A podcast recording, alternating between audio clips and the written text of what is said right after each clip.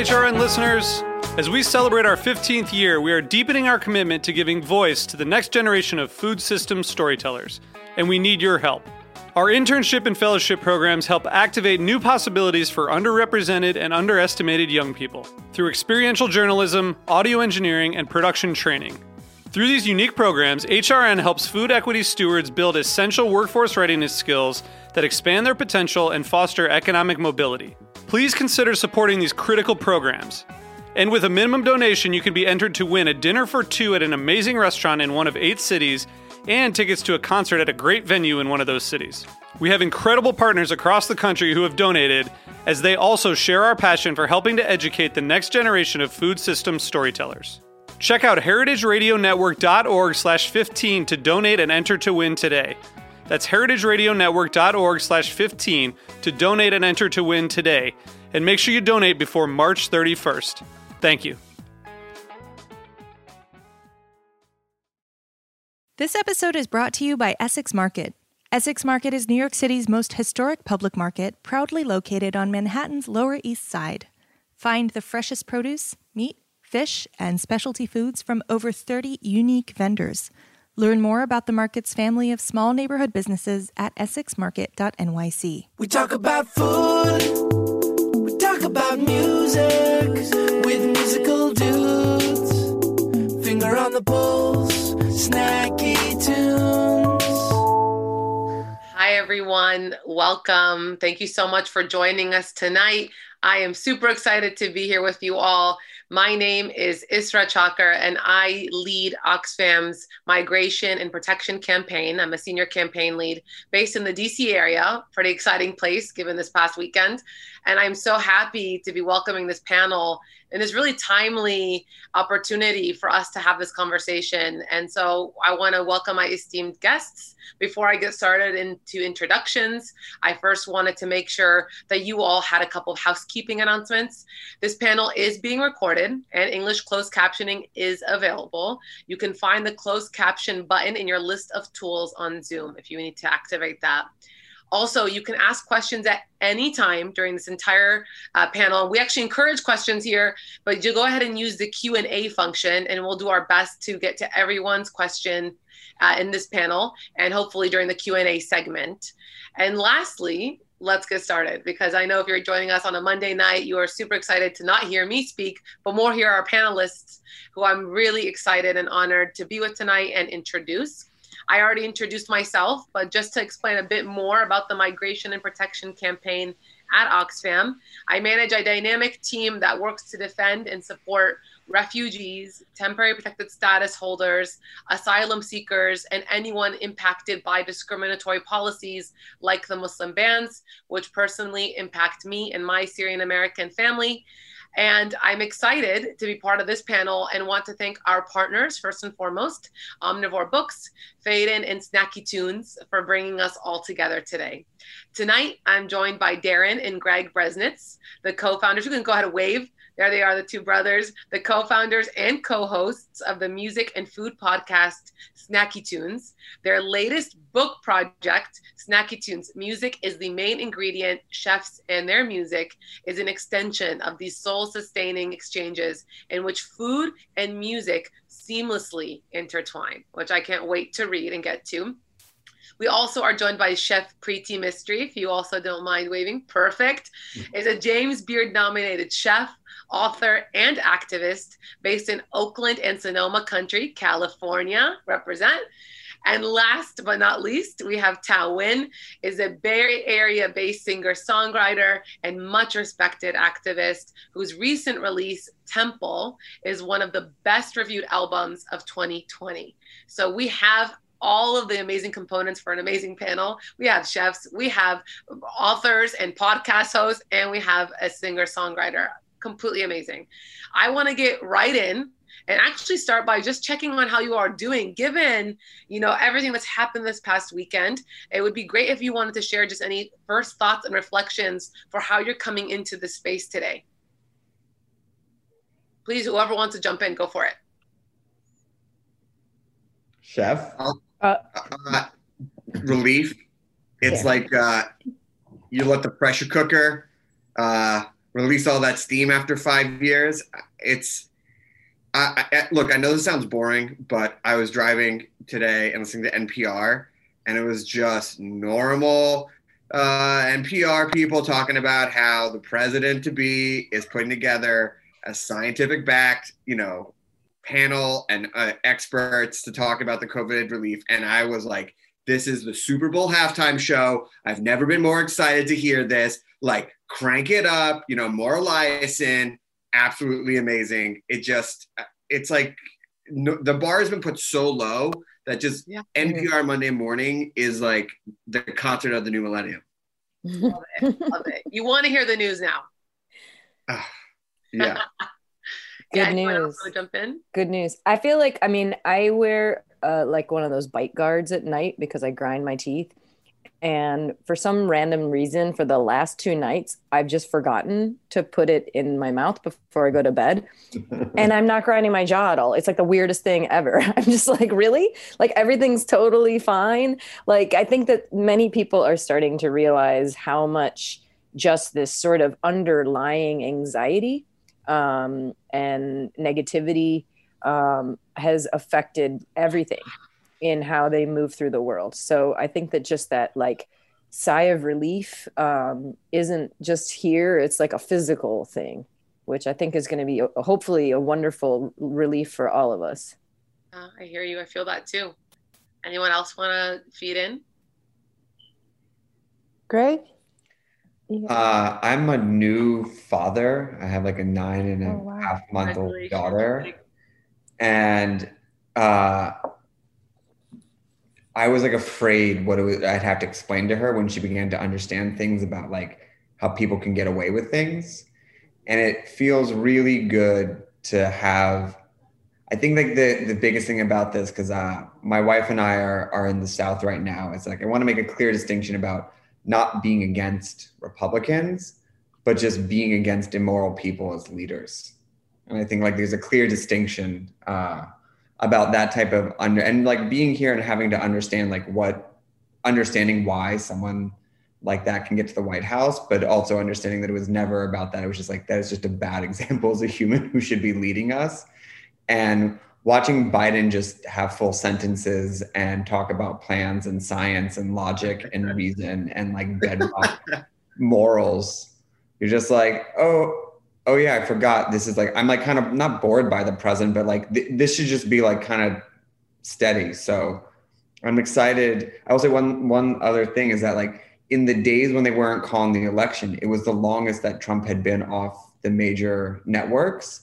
And I was like, this is the most calm we've had in 4 years, because they couldn't cover him because they chose to finally not cover him for lying.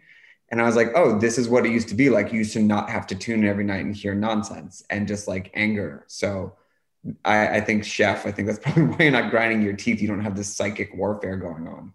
Right, exactly.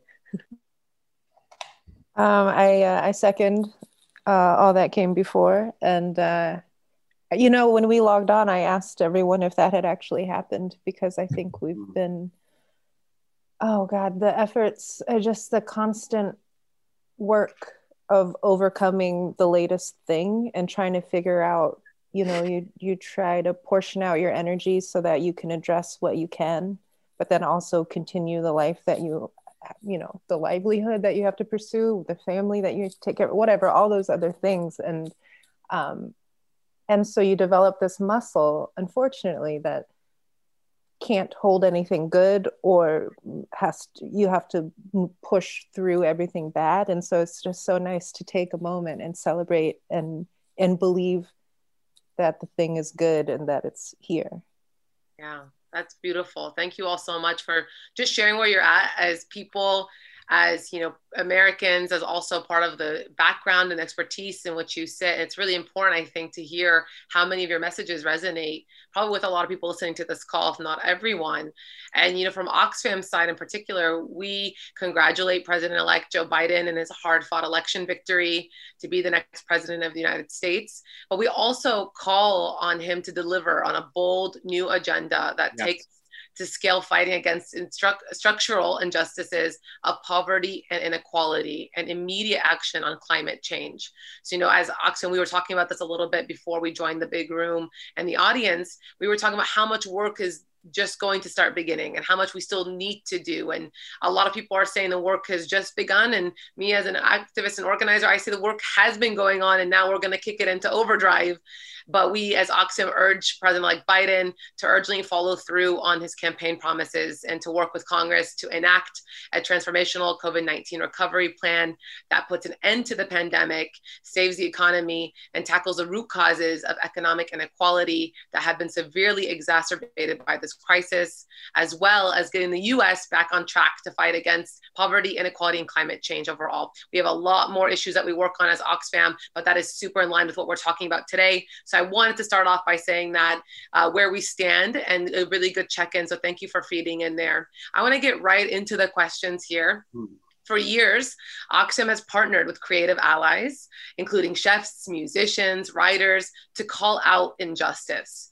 We know firsthand the power in art to transform hearts and minds. What is it about food and music that make them such effective community builders? And why is it that there is such mutual respect between chefs and music artists? Anyone can start us off. I think you have a good flow between you all, so I don't want to have to choose somebody. I mean, I guess I'll start and say, you know, food is culture and music is culture. And I think that, you know, we can either look back at these times when a lot of us were younger and we were made fun of for the food and music that came out of our homes, or we can, you know, be like the grown adults that we are now and teach our kids something different, which is what we all do with each other, which is like, oh my God, where are you from? And let me taste some of that food. And what kind of music do you listen to? And I want to hear that. And I think that there's something innate in wanting to share your culture, especially in a country with so many immigrants like America, but all over the world. You know what I mean? It's like you go to other countries. What do we go to do? I don't know. Maybe other people do something else, sit on a beach, but I go to the restaurants. I want to hear the music. I want to go to, you know, see live music. I want to go to see art. Like those are the things that make a community and a culture what it is. So I feel like there's an immediate connection, and it's also a way to immediately share something. Someone meets you and they go, oh, I've never met someone from India before. You can, you know, play a song, you can give them a plate of food or just a snack or taste of something. And it immediately gives them this whole different experience of who you are. And I feel like that's something for me that I've always like wanted to share. I'll tell you guys a funny story. When we went to a fancy restaurant of a friend of mine, we were on Top Chef together like a decade ago in Ann Arbor. And my parents live in Ohio, and the three of us went there. And even though we were going to her restaurant, of course, my parents were like, well, we need to bring something. And my mom had just made these dokra, which are like a steamed lentil cake. And so, you know, we had this like 10-course meal that she made us, and she made it all like vegetarian for my mom and all this stuff. And they had a great time, and it opened their eyes. My dad had scallops for the first time. At the same time, like everybody kept coming back from the back of the house and the servers going, are you the ones who brought those steamed cakes? And just praising my mother in this like fancy tasting menu restaurant. And so I think it was like, it's like that immediate thing of like, you're giving me something. I want to share something from my culture, whether that's music or it's food or art. I think it's about getting to know each other and understanding each other, seeing the differences and appreciating those uniquenesses, and also seeing the similarities. Totally. Yeah. Thao? I agree with everything that Chef said. And also, yeah, I mean, just, you know, these are two things that most readily transcend language and most readily can be offered as a welcoming. And I think that's why both are so powerful and deployed so widely. Beautiful. Greg, anyone else? Greg, do you want to go? No, you can go, Darren. I was saying Greg, Darren, Greg.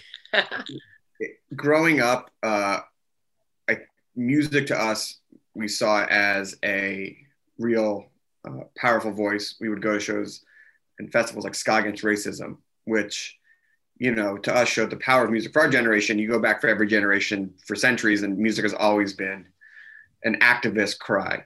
And now food has really hit that activist and powerful thing. I think what you've seen a lot in the, you know, post-COVID era is a lot of people who have either lost their restaurants because the government hasn't helped them and have turned to their own heritage and doing smaller pop-ups, very focused food, either from Bahamian or from like Ghana or India or things like that. And you're seeing a real voice, a real power through message saying like, this is me, this is who I am, this is the food I'm cooking.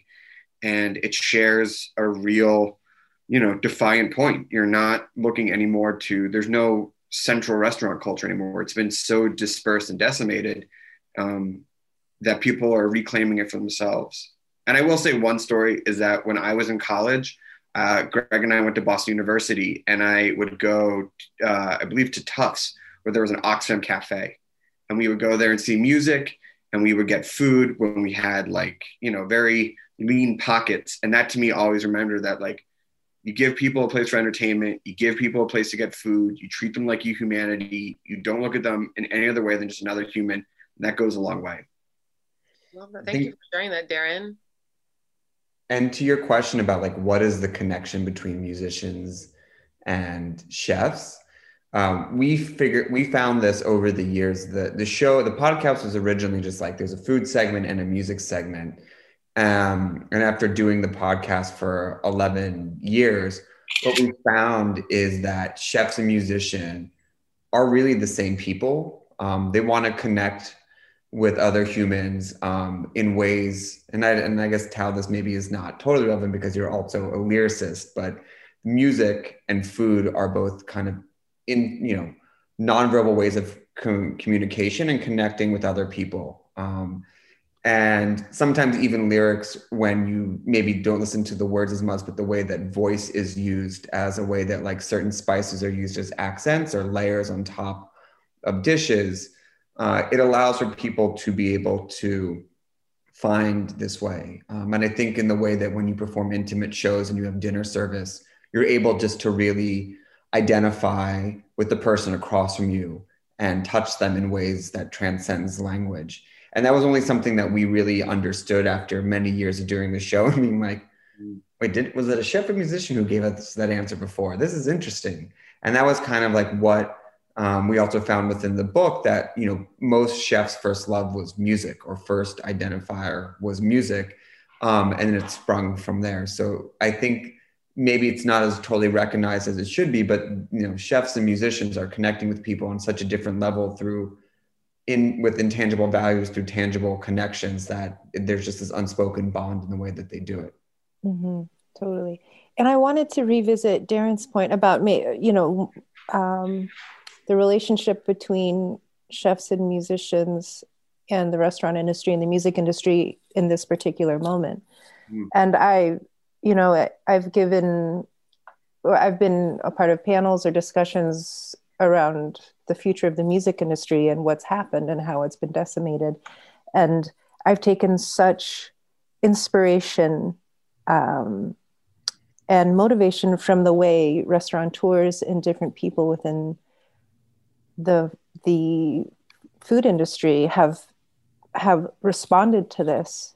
And I feel very strongly that both industries, live music and food, are facing, obviously, a lot of this the same struggle, and have historically been navigating within that extremely narrow, thin margin. And if anything goes wrong, you're done. You know, it's such a precarious position, and it's underfunded, underappreciated in, you know, at state and federal levels. But the way people in food have been adapting and figuring out how to survive has been really inspiring for musicians like myself. You know, we finished this book in about April, May of this year, and every restaurant in this book is an independent restaurant. And many, not many, but we're starting to see more and more restaurants that have been listed or chefs in this book have closed up shop.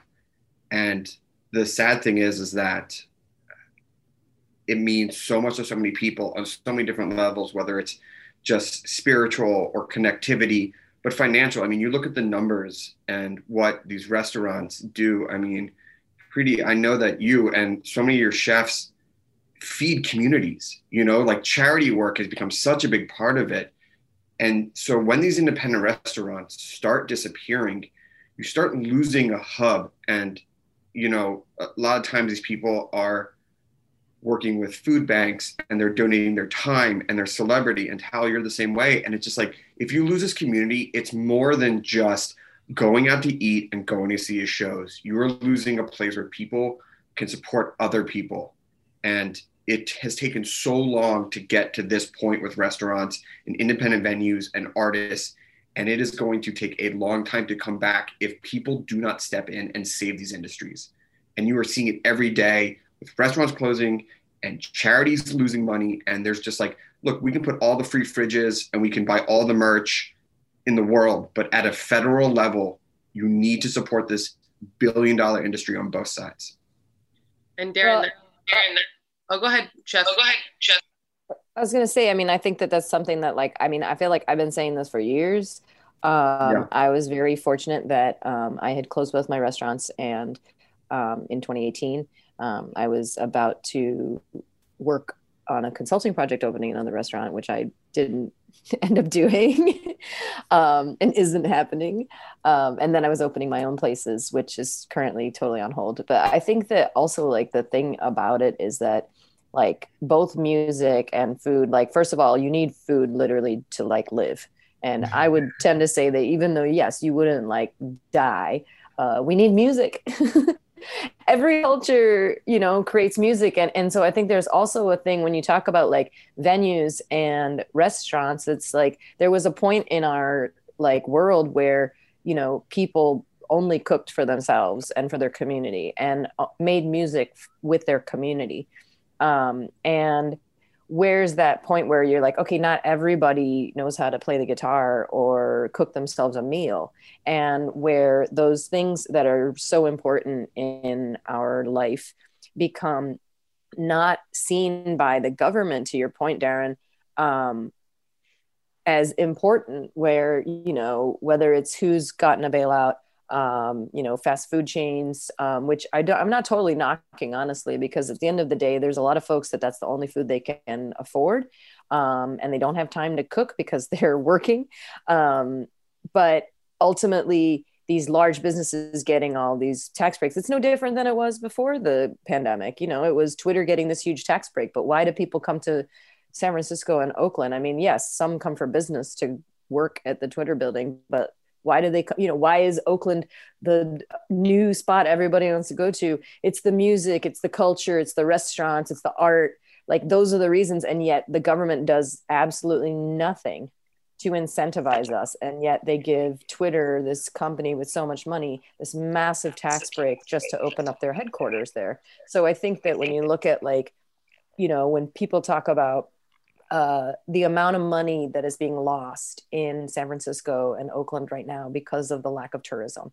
How many conventions that feed all of those restaurants and music venues, and also musicians that are performing at these events privately, all of that is not supported in any real way because, as you say, Darren, it's mostly all independent people. So it's not like this one company, boom, you give them this tax break, it has this effect. It's like all of these individuals that you have to somehow, like, access. I don't think it's actually that hard.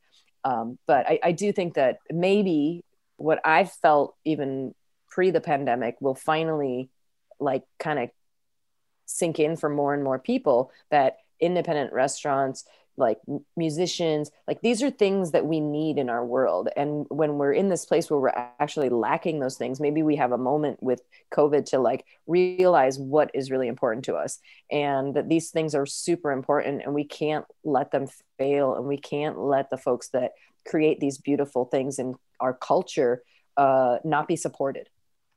Yeah, that was so great. Thank you all for your insightful thoughts. And that kind of leads us perfectly into the second question, which is COVID-19 has profoundly impacted our food systems. Millions of people around the world are being pushed into hunger. The entire food industry has faced a seismic change, which you already hinted on, all of you. And food and farm workers have become frontline essential workers. How has COVID impacted your relationship with food? And what effects are you seeing in other communities? I know, Chef, you were just talking about Oakland in particular and San Francisco. Did you want to add anything to this question? And then I'll open up the floor to anyone else. Yeah, actually, I mean, there's a lot of things. One thing is I'm actually not in Oakland right now, even though I'm always repping Oakland. I'm actually about an hour and a half north up in Sonoma County in the Redwoods. And we've been here since March. And long story, we bought this house last year, got rid of the rental in Oakland. And so we're up here for the foreseeable future. What that also meant was back in April, I actually started working at a small organic farm that was owned by friends of mine. And I've had the opportunity to get more stuck in with farm work.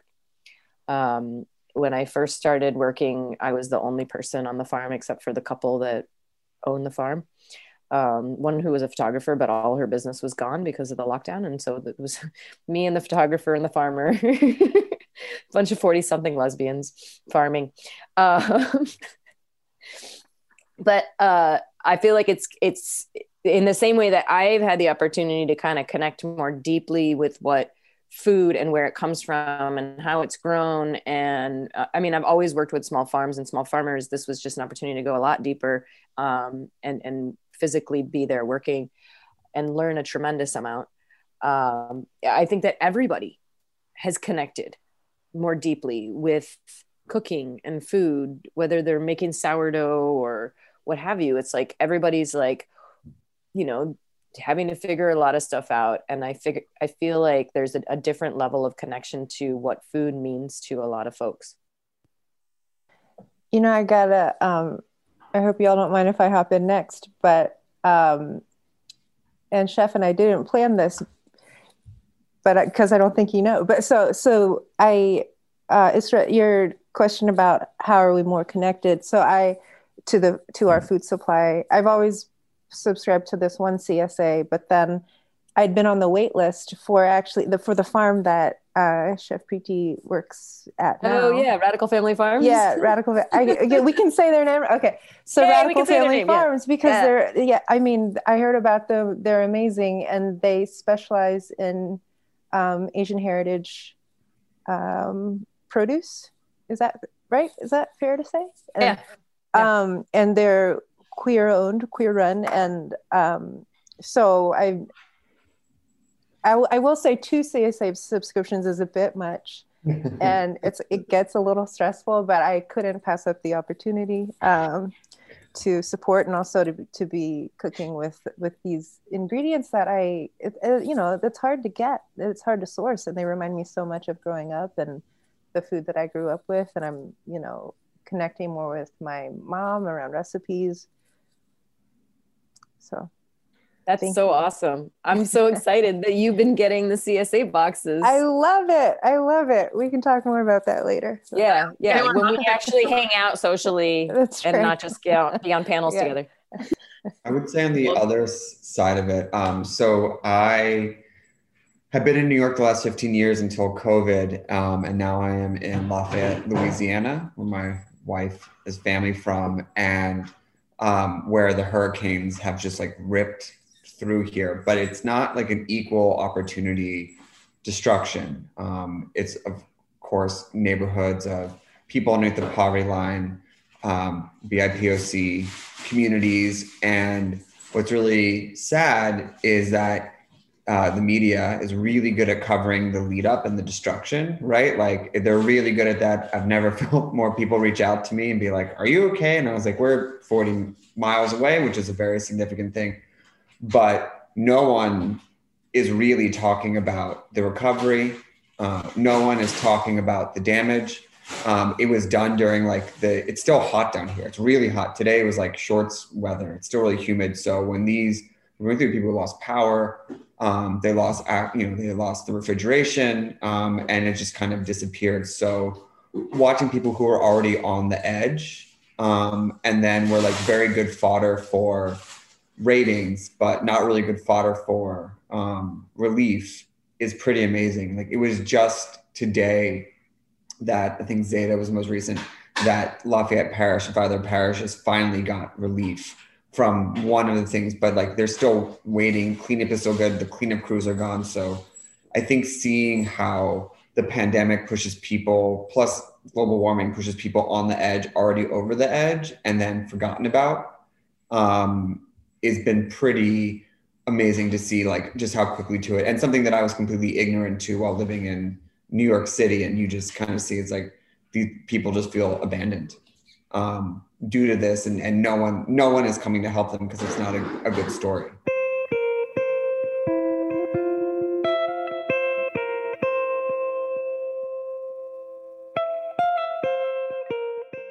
Essex Market is a food lover's paradise with over 30 unique vendors selling everything from one-of-a-kind spices to daily grocery staples and even scratch-made prepared foods.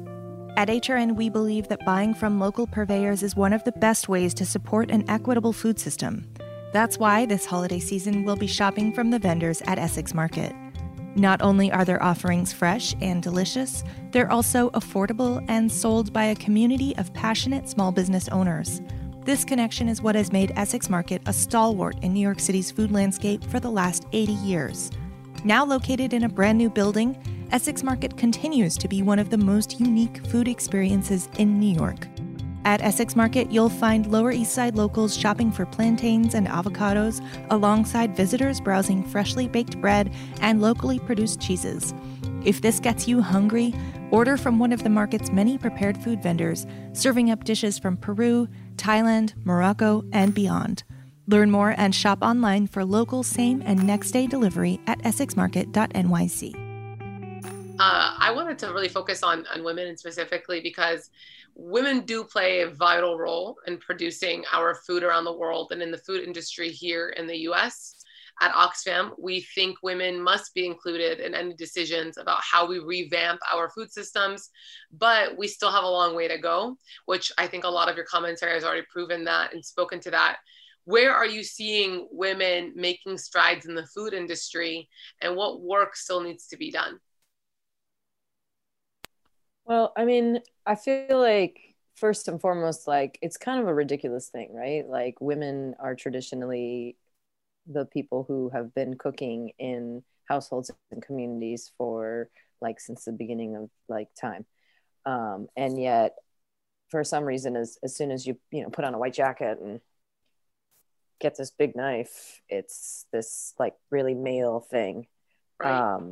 And I would say the same is also true to, maybe not as disproportionate, is in farming. And one thing that I, not just because of my recent experience, but even prior, have seen a lot more women going into farming and being interested in going into farming, which I think is a super important part of the food system, because when we just like stop it, it's sort of like getting deeper, right? So it's like, oh, we'll let you be in pastry and salads. And it's like, no, I want to work the grill. I want to be the executive chef. And then saying, okay, I have this great restaurant and I'm the chef and I'm the owner and I get all this great produce from all of these guy farmers.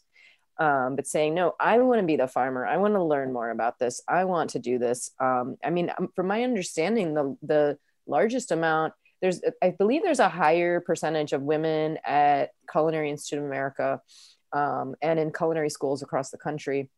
And I think also there's a larger percentage of women, young women, in terms of young farmers, it's more women. So I see that really shifting things, because I think that when we get out of just, making pastries and writing about food, but actually growing it, and then being in charge of it, I think that that's where you see a lot of change. The other thing I see, which I think is being somewhat having a positive sort of boost because of COVID, is people sort of moving more towards more simple comfort food.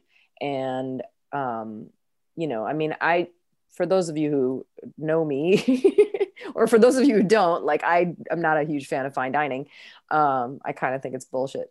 And so for me, I feel like, you know, fine dining has really shown during this time that it is clearly not essential. But do you want to get that stack of tortillas and that pound of carnitas and that quart of beans and that quart of guacamole and chips and salsa? Yes. To feed your family? Yes.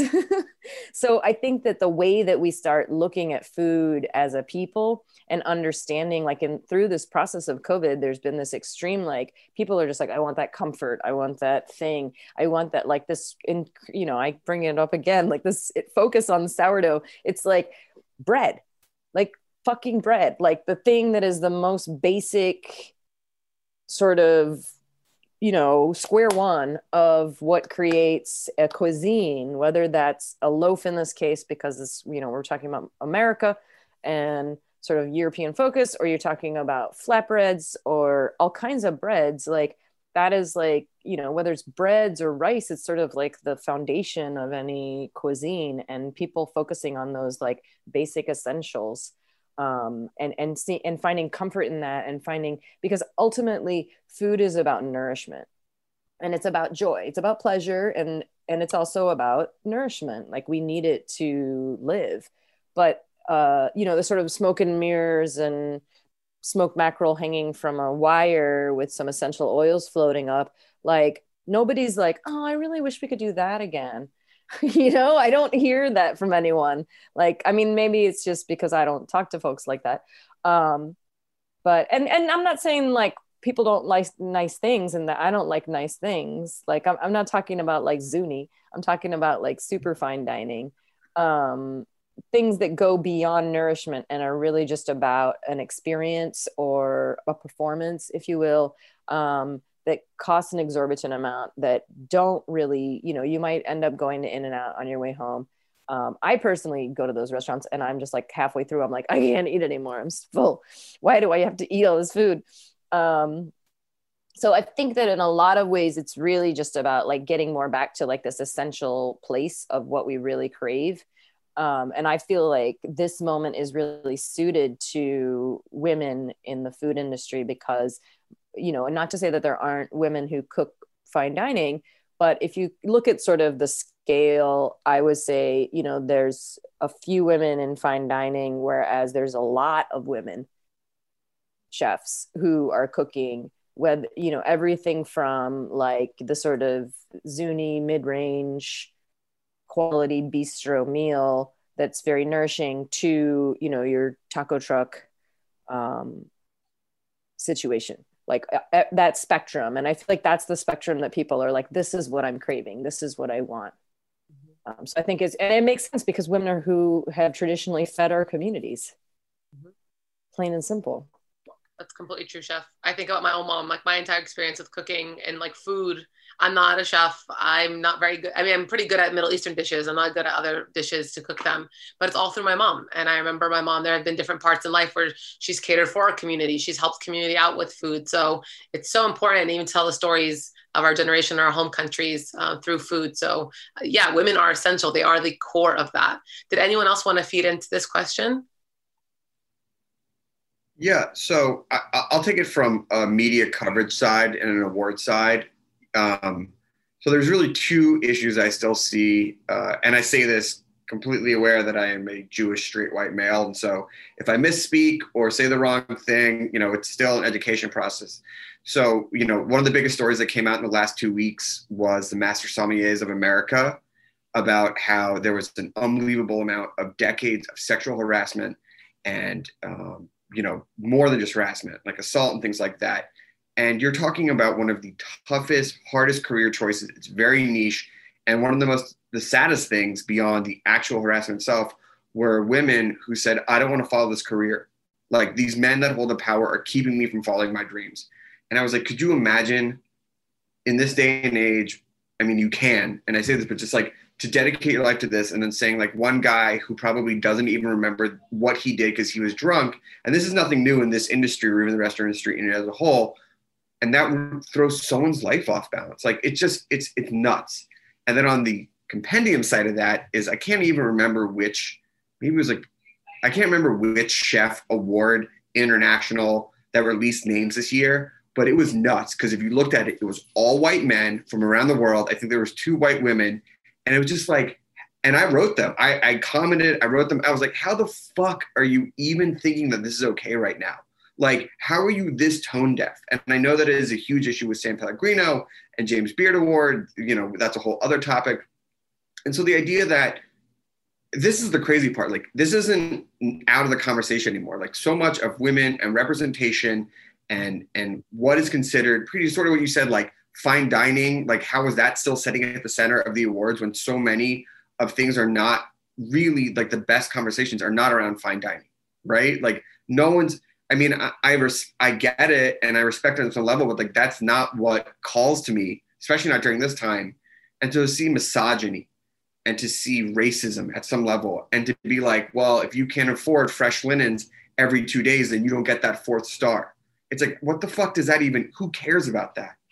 And, you know, we have done our part as Snacky Tunes. I'm not saying we're the solution, but like the book and the radio show and the things like that, like we have done our best to do representation, because that's like the power that we have to do it. But again, it's like we are one little thing. Like that is not enough. Like there's systematic things. And not to go back to COVID, but like maybe this complete breakdown and this eye on the restaurant industry and the music industry, take a breath and go like, what is wrong? So that when we come back, we are not just going back to this old guard of all these problems. And maybe that is the silver lining here. But to see this stuff still existing and to people know that it's part of the conversation and still going, I don't care. Like, I'm still going to harass. I'm still going to pay people less. I'm still not going to promote. Like, it doesn't make, it's insane, because I don't think most people who eat and who actually want that are okay with that anymore. You know, one thing that you just reminded me of it, which I've drawn, again, I draw a great amount of inspiration from what happens in the food world, but what happened with Bon Appetit and the you know, so many of the people who were making those food videos but not getting paid, like Priya Krishna and forgive me, I don't know them well enough to know all their names, but I know that the steps that they took to leave and to say, even after Adam Rapoport left and you know, they're trying to reorganize and figure out how to justly pay people and compensate them, and then that accommodation fell short, and the ferocity of the people who were just like, fuck it, I'm out. You don't deserve what I can do. And now, they're being valued for their work at the level with which they should be valued, and have found different opportunities, you know, with their own channels or whatever they're doing, you know, in different writing assignments with the Times or wherever. But it was so remarkable to see, and how vocal they were, and how very clear that their language was in leaving. I think it's a silver lining too, in a lot of ways, because I think that, like, for me, I felt like the system is broken and hasn't worked for a lot of folks for a long time, if it ever did. And this moment has really opened a lot more people's eyes to, like, a lot of the injustices and, you know, the kind of biases that, you know, people like me are like, I kind of assume that, but other people were like, oh no, it couldn't be, like, they have a whole process. Like, I'm sure they're good people. And I'm like, okay. And now it's like, see, I've told you, I told you. But at least like more people are getting it, whether it's seeing like Thomas Keller suck up to Trump or like Danny Meyer come out with this like fine people on both sides statement yesterday or what have you. I think that you're seeing a lot and the ratio of people that it's not just about like there's going to be people like me who are always going to be like hella skeptical and like on the left that are just like, okay, I see you. But like there's many people that are fooled by these layers of like white men's charm and money and affluence and, you know, lip service of equality. And I think in this moment, in the last few months, you've really started to see a lot of people just be like, hey, Thomas Keller, like you were my hero and I don't think so anymore, or unfollow, or I don't need to go to your place, or, you know, whatever, where a lot of folks are opening their eyes to the fact that these people that they have put on these pedestals are not so great. And in fact, the way that they were able to get to where they are is at the detriment of so many women and BIPOC folks, queer folks, that, you know, and then there's folks like you were saying, Thao, that are like, I'm not going to do this anymore. And I'm not going to keep, you know, getting paid less than these folks. And I think that also is because of this moment and people just feeling like, I'm fed up. Like, I'm not going to keep putting up with this. Like, this is the ultimate, like, you know, we all had it like right after Trump got elected. We all had it when Brett Kavanaugh got, you know, on the Supreme Court, those moments where you're like, not today. Not today. Do not mess with me today. But I feel like this moment, COVID has really pushed a lot more people to really see like, oh, wow, they really don't care about us at all. I think I do want to give one, like, there's always like darkness in this, but I think one, you always look for like educational. Sorry. I know. No. I mean, there's darkness. So like 5 years ago, I used to work for a company. We were the co-host for Food Book Fair, and it was a panel, 5 people on the panel. 2 of the people on the panel were Mario Batali and Ken Friedman. It's 2015. If you are not aware, they were 2 of the most heinous people of all time. And the topic of the panel was about recognition in recognition for essentially cultural appropriation. And my mom was there. And all the people on the panel, not everyone on the panel, like there was like a NYU NYU professor and everything, and the people on the right side of history were saying like, cite your sources. We're not even saying like, you know, give money to the people you're taking from, but if you're a white person doing Chinese food, like just say that you didn't grow up with this and someone taught you and maybe someone will want to discover. It was around the same time when like 2 white women went down to Mexico and like stole recipes from Mexican women, then got run out of Portland, which was like awful. So I was like, yeah, cite your sources. And my mom was like, I'm not sure about this, you know, kind of takes away from the meal. And my mom is like amazing school teacher. And so we've had like a 5-year debate about this. Like it's been like an ongoing type of thing. And just recently, the New York Times started citing its sources. It's incredible. They kind of came, I think it was about a month ago or maybe 2 months ago, where Sam Sifton was like, you know what? We didn't come up with all these recipes. A lot of them are adapted. Here's the original person. Here's the adaption. It takes away nothing. If you want to learn from them, go learn from them. And took away nothing. I showed it to my mom and she was like, this is correct. This is absolutely correct. And just yesterday she texted me, she's signing up for Biden's task force. She's like getting involved. She's like getting amongst it. You know, she's been like a reading school teacher, reading school specialist her entire life. And I think that when you see these kind of movements change, you kind of understand these things, you see this kind of arc, you get to see people who find these entry points now that maybe felt either didn't know that they needed to look for an entry point or felt embarrassed or didn't know how to get in. And now I think what we're seeing is there's enough time for people like, you know what, I'm going to fail. I'm going to say the wrong things. I'm going to be ignorant, but I'm going to be okay with that because I'm going to learn and I'm going to do the reading and I'm going to use my position and show up. That's really powerful. And on that point of activism, thank you all for sharing your thoughts. Thao, I have a question for you. In Interview Magazine, you said, quote, I think I'm more effective as an activist if I stay in music, to be honest. Music, the way it reaches people and transcends divisions, is a really effective and powerful forum, end quote. What's been the most powerful experience you've had combining your music and activism?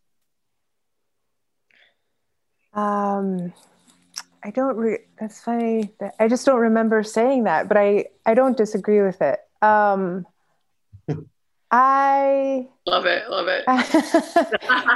I think the most powerful moment for me with music, and what's funny, what gives me pause is that it wasn't necessarily this platform that I believe music gives me versus me being more on the front lines of activism and organizing. I will say that I can't be on the front lines because I don't have the constitution for it. And my admiration for organizers and activists who are called to do it and do it so well are the reason we are anywhere good. I have endless respect, and so I'll say that. So with music, the moment that comes to mind is in 2013, I released a record called We the Common, and it was written in tribute to the California Coalition for Women Prisoners. And one of the songs, the title track, the lead single off the record is called We the Common for Valerie Bolden. And it was inspired in part by the first visit that I ever made to a state prison. And I was working with an advocacy group. So I was able to meet with several people inside throughout the day. And it was just the experience was something it would be too much to go into because it was just so overwhelming on every level. So I ended up writing this song, and I brought my banjo to a protest. We were protesting, well, there's a ton of things to protest within the California Correctional System. But what it was, that particular protest was about medical oversight and what was happening, just really egregious response and neglect of incarcerated people. And we were situated such that people inside could hear us. And we had come to the prison with family members of those who were inside. And I remember playing that song, We the Common, which I'd played a ton before. I played it on tour all over. We made a music, whatever. You perform that song a lot when it's the lead single from a record. But that is by far the most poignant, most meaningful experience I've had with music, and what kind of service it can be, what kind of vehicle you can, what service you can be as a person who plays music. That's beautiful. Thank you so much, Thao, for sharing that. One more question before we go into the audience Q&A. I know that we're a little tight on time, but this next question is for Chef.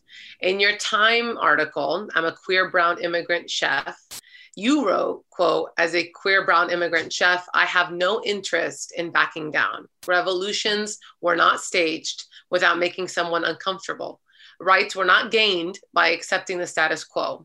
When we speak up, we do so because we are full of optimism, end quote. How have you been able to sustain this optimism? We've heard a lot about, honestly, I think really insightful thoughts on the current state of everything today, and hopefully the shift that's going to be coming in the food industry that's already happened, as well as the music industry. But where are you at with this optimism?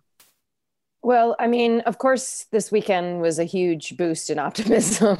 I mean, we all are breathing a little bit easier. And I think that first and foremost, I got a Facebook memory yesterday, which was the date of the election 4 years ago. It reminded me that 4 years ago, I taught a cooking class with a bunch of mostly all Black youth in Oakland. And we had a great time. And I remember, like, afterwards, you know, then I went home and we saw the election results start to come in, and it was like, oh God, this is like the worst night ever. And just thinking about like these young people and, you know, looking at the 18 to 29 vote. And I think I posted the photo and said something like, you know, and if this is our future, I know that we're going to be okay no matter what happens with this election. And I think that that is really true because, you know, the way that young people have come out all around the country, it has been so impressive and, you know, it makes me emotional. And so I feel like first and foremost, like I see the optimism in our youth. I see the optimism in the way that it's like, I mean, it's the millennials, but also Gen Z's just like, hey, move over. Like millennials, like some of them are like, I'm jaded, I'm angry. Gen Z's just like, let's do this. TikTok, we're going to take you down.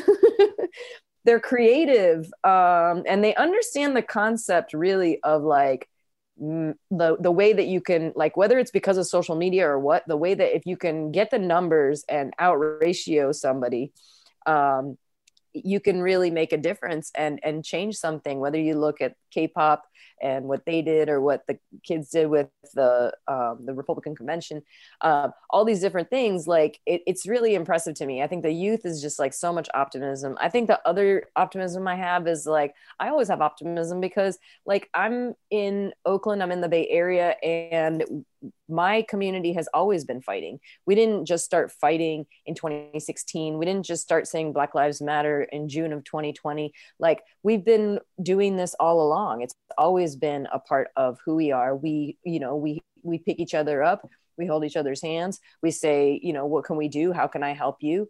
And so I always feel optimism because I feel like I am in a community, whether you're talking about just Oakland or you're talking about the chef community, or the small business community in the Bay Area, that doesn't wait around for government bailouts. They just like roll up their sleeves and start helping.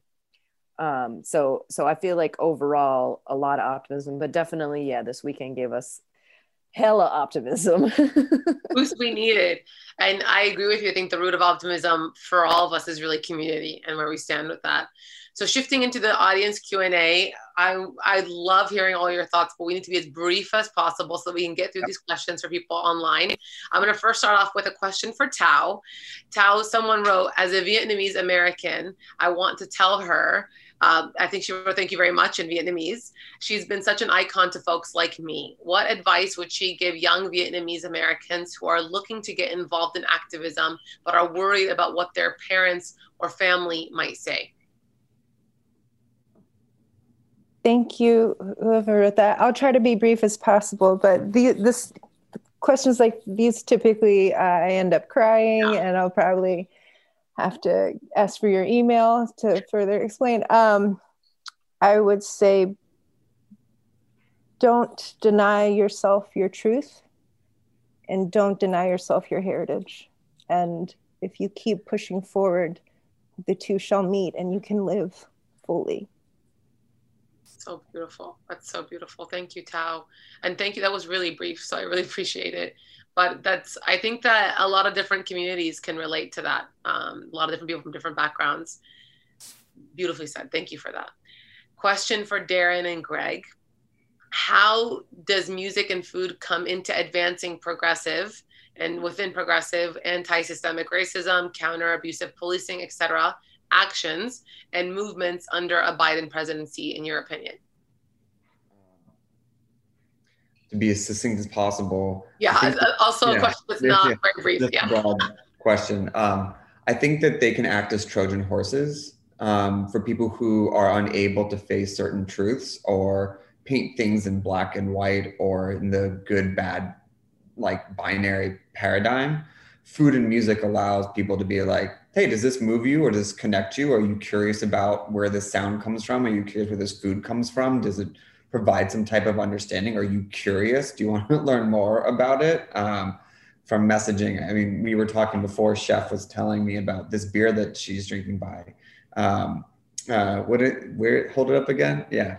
Run by queer women brewers, and you're like, oh, what is it called again? It's Almanac Brewery, but this one is called The Prince of Demons. The Prince of Demons.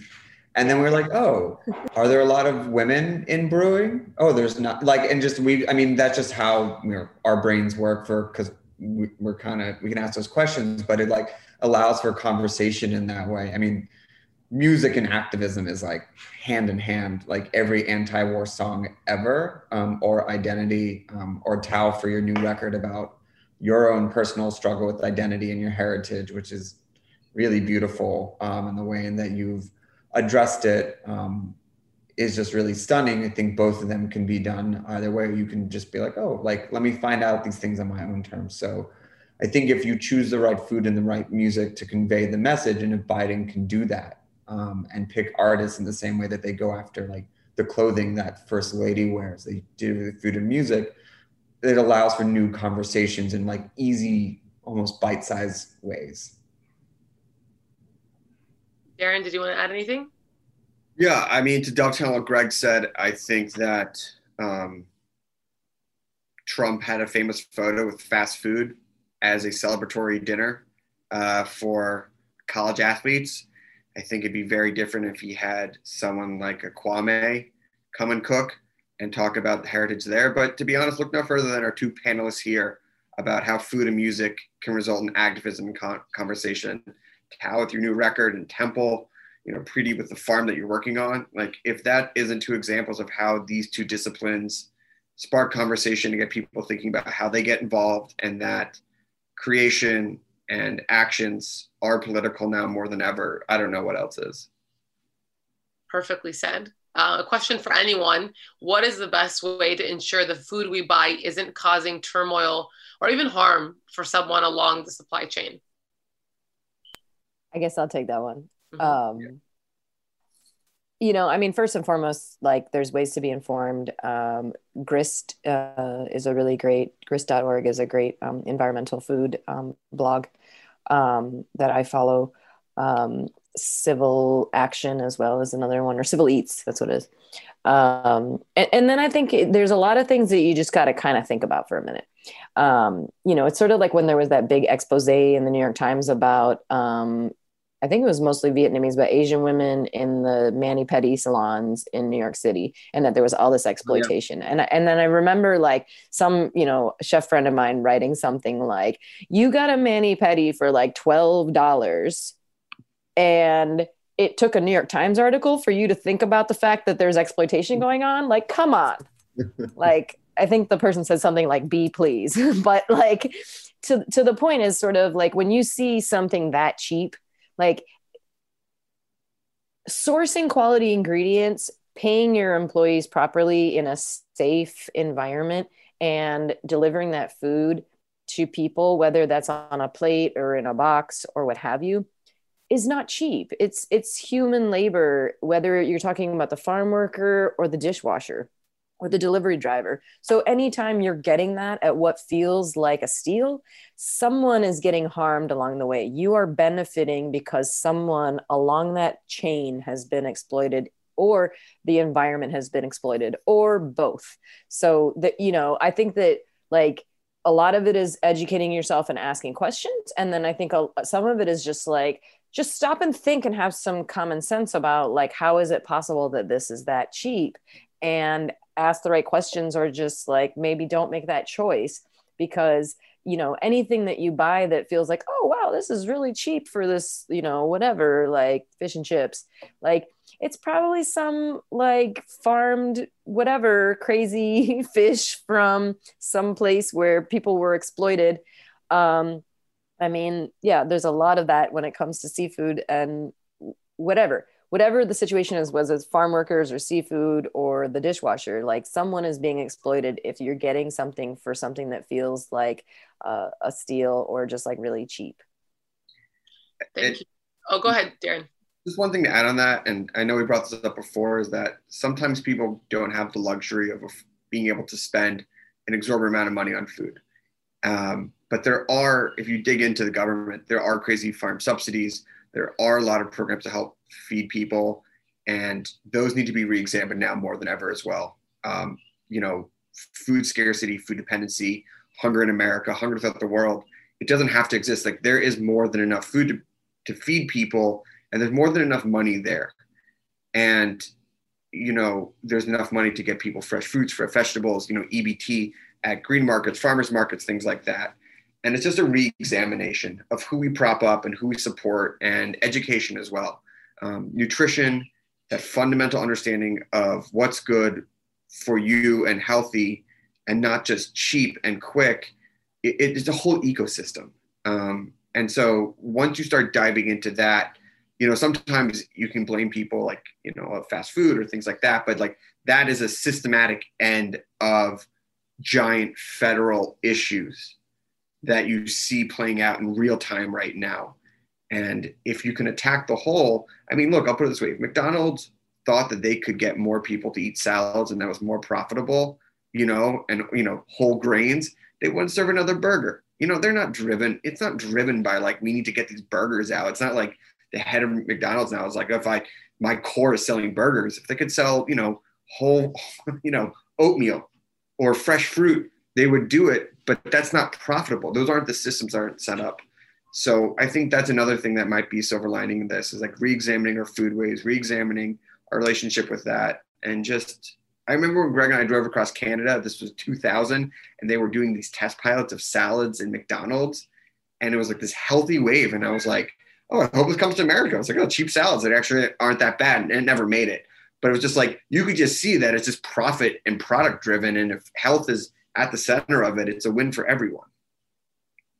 That's perfectly said, and a great way to leave us off. Darren, I wanted to also reiterate the point that many people think hunger is about too many people and too little food, but that is not the case. At Oxfam, we know that hunger is about power. Ultimately, its roots lie in inequalities and access to resources and opportunities. Right now, our world produces enough food for everyone, but approximately 1 out of every 9 of us will still go to bed hungry tonight.